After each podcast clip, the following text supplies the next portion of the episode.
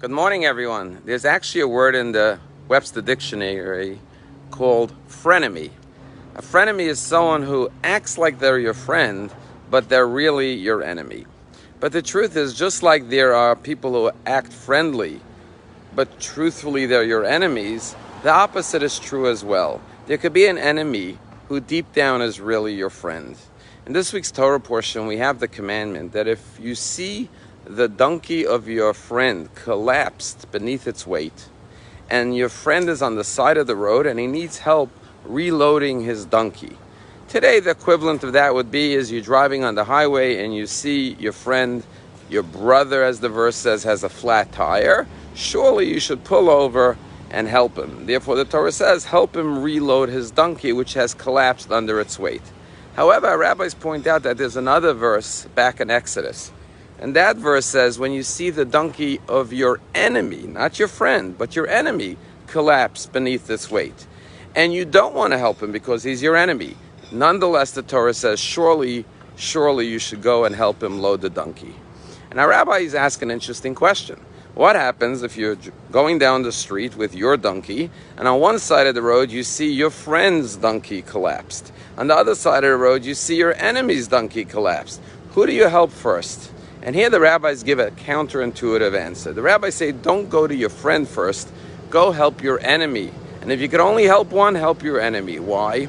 Because our rabbis say the goal, of course, of Torah and the goal of Judaism is to bring peace and loving kindness to the world and to restore relationships. The Talmud famously tells us who is a strong person? One who can turn an enemy into a friend. And perhaps this enemy when they see your gesture of kindness, of love, that you go out of your way to help them, this will turn around the relationship. And instead of being an enemy, you will reveal the friendship, the love in the person's heart towards you and you towards them because you help them. And the relationship will be one of friendship. And therefore, the Torah says, never see people as your enemy. Always see the potential for love and kindness between two human beings. Because the truth is, there is no such thing as enemies. Sometimes we allow our pettiness, our ego, our smallness, smallness to get in the way of embracing one another.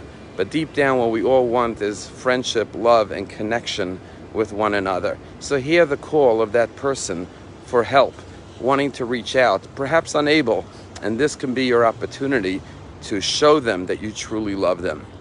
You know, I know a fellow who's a jeweler here on Worth Avenue, and he told me once a very sad story. He said there was a woman who was a very wealthy woman who always bought her jewelry from him. And sadly, one day she died, and she had two daughters, and these two daughters didn't get along with each other, barely spoke to one another. And it came time to divide the inheritance, and she had a lot of jewelry, the mother. So they agreed that since the jeweler was the one who sold all this jewelry, he knew the value, they would bring all the jewelry to this jeweler and he would divide it into two equal piles, half to one and half to the other.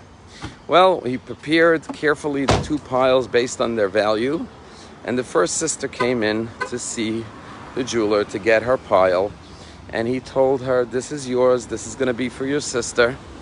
And at that point, the young lady said, You know, if you could do me a favor, there's one bracelet that you put in my sister's pile. And it really means a lot to me, that bracelet. If she would be willing to give me that bracelet, she can pick any piece of jewelry out of my pile in exchange for giving me that pearl bracelet. Well, the jeweler looked at the pearl bracelet. It wasn't a very valuable bracelet. And considering the offer that the sister could take anything from her pile in exchange, he said, I'm sure your sister will be more than happy to make that exchange. And he said, Let me speak to her. Sure enough, when the sister came in later, she said, This is your pile, but your sister asked if you could give her that pearl bracelet and you could take anything in exchange from her pile. And the sister thought and then adamantly said, Absolutely not. I want this pile with the bracelet. Took her pile and left. And the other sister came back the jeweler said, I'm sorry to tell you, but she would not give up that bracelet. But then the jeweler said to her, Tell me, I don't understand. That bracelet is not very, very valuable. You were willing to give up any piece in your pile, and you had some very expensive pieces. What was it about that piece that made it so sentimental and so valuable to you? And the jeweler said, This woman looked to her at him with sadness and said, I'll tell you the truth. That bracelet means nothing to me. She says, however, I've never had a relationship with my sister. And I was hoping that maybe now that mom has died, we could finally have a relationship. Maybe now she would wisen up and realize we only have each other. And so I wanted to test her. I wanted to see if she has any compassion, any kindness, any love in her heart for me. And so I set up a test and I said, ask her that I want that bracelet, the pearl bracelet in her pile. She could take anything in exchange. And had she said yes to make me happy, I would have known that she's open for a relationship from, with me. But now that she adamantly refused, just to spite me, just to not give me what I want, I realize that unfortunately I've lost my sister forever. In life, we never know who's waiting to open up a new start, a new friendship, rekindle an old love, an old relationship. And therefore, the Torah says, when you see your enemy's donkey, don't perceive them as an enemy, perceive them as a friend waiting to reconnect with you. And therefore, embrace them with love, and God willing, they will reciprocate. What a beautiful lesson to remember as we approach the high holidays and the day of Yom Kippur, the day of forgiveness. Have a wonderful day.